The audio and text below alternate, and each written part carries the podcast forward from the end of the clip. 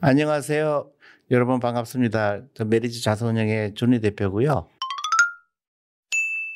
요새 화두가 되는 것 많죠. 주식 투자 하시는 분들이 이제 인구가 늘어나면서 한국의 주식이 이제 디스카운트가 돼 있다. 디스카운트를 줄이려면 어떻게 되느냐. 이제 크게 두 가지로 얘기하죠. 남과 북이 그렇게 대치하는 상황에서 지정학적 리스크가 있기 때문에 한국 주식이 디스카운트 된다는 생각을 한 것도 한 축이고요. 한국 기업이 지배 구조가 열악한 게 외국 투자가들이 어, 한국에 투자하는 거를 꺼려 한다는 그런 거죠. 그래서 오늘은 기업 지배 구조가 무슨 뜻인가? 기업 지배, 구조가 왜 이렇게 대단한가 그런 생각을 하시는 분들이 많은 것 같아요. 저는 이제 외국인들을 많이 만났기 때문에 외국 사람들이 지적하는 부분들이 저는 어느 정도 타당성이 있다고 보는데요. 근본적으로 기업은 특히 상장된 후에는 경영진은 모든 주주의 이익을 대변한다고 생각해야 되는 거죠. 그래서 회사가 모든 경영은 주식이 많은 사람 많은 사람대로 적은 사람 적은 사람대로 모든 주주의 이익을 대변한다.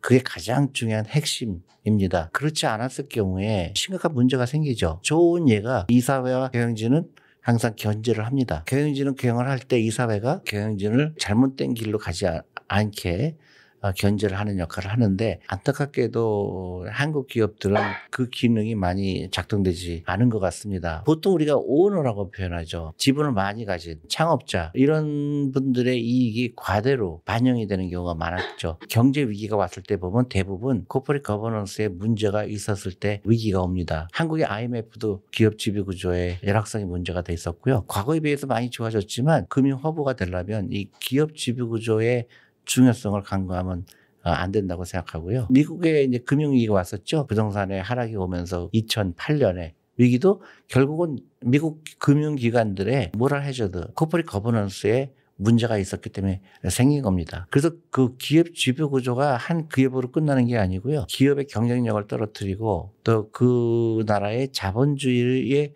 훼손이 오게 되고 그렇게 되면 뭐가 들어가냐면요. social cost가 들어갑니다. social cost라는 뭐냐면 어떤 기업이 잘못했을 때 거기 파급 효과가 크죠. 거기 투자한 분들도 굉장히 억울하죠. 그 다음에 사법기관이 또 거기에 관여를 하게 되고 그럼 또 재판을 걸어야 되고 그런 게 다 그 사회적 비용이거든요. 그래서 이 기업 지배 구조라는 거는 자본주의를 지키는 굉장히 중요한 잣대라고 생각합니다. 그래서 다시 돌아가면은 모든 주주의 이익을 대변하느냐 그게 가장 중요한 초점이 어, 돼야 되는 거고요. 그래서 그거에 대해서 많은 법의 정비가 필요할 것 같고요. 또 하나 corporate governance가 중요한 거는요. 기업의 경쟁력을 올리느냐 떨어지느냐 아주 중대한 변수가 됩니다. 예를 들어서요. 어떤 기업이 corporate governance가 별로 안 좋으면은 주식 가격이 그걸 반영합니다. 그래서 아, 이 회사는 내가 믿을 만한 회사가 아니구나. 그러니까 요새 우리 얘기하는 코리아 디스카운트 그 중에 하나죠. 아, 이 기업은 가치는 한 10조 되는 가치인데 기업 지배구조 열악성 때문에 5조밖에 가치를 못 받는 경우죠. 그랬을 때 뭐가 생기냐면요. 시가총액이 작아지기 때문에 경쟁력이 심각하게 떨어집니다. 왜 그러냐면요. cost of capital이라고 그래요.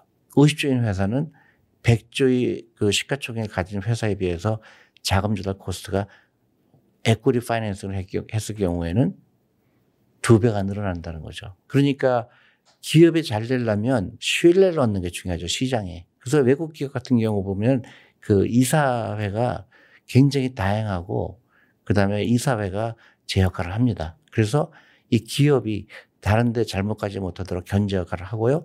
그것 때문에 시장이 신뢰를 하게 되고 시장이 신뢰하게 되면 주식 가격이 오르게 되고 그러면 많은 주주들이 happy하겠죠.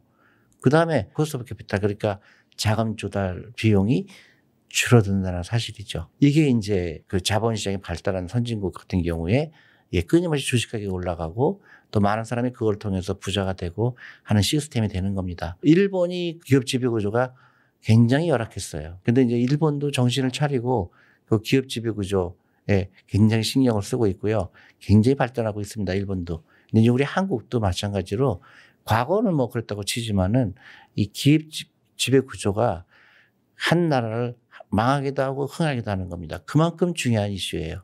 그래서 지금부터는 우리가 법이라든가 우리가 갖고 있는 관념이라든가 우리의 관심 이런 게 굉장히 중요한 겁니다. 그동안 왜 한국 기업들의 기업 지배 구조가 어, 다른 외국에 비해서 높지 않았을까?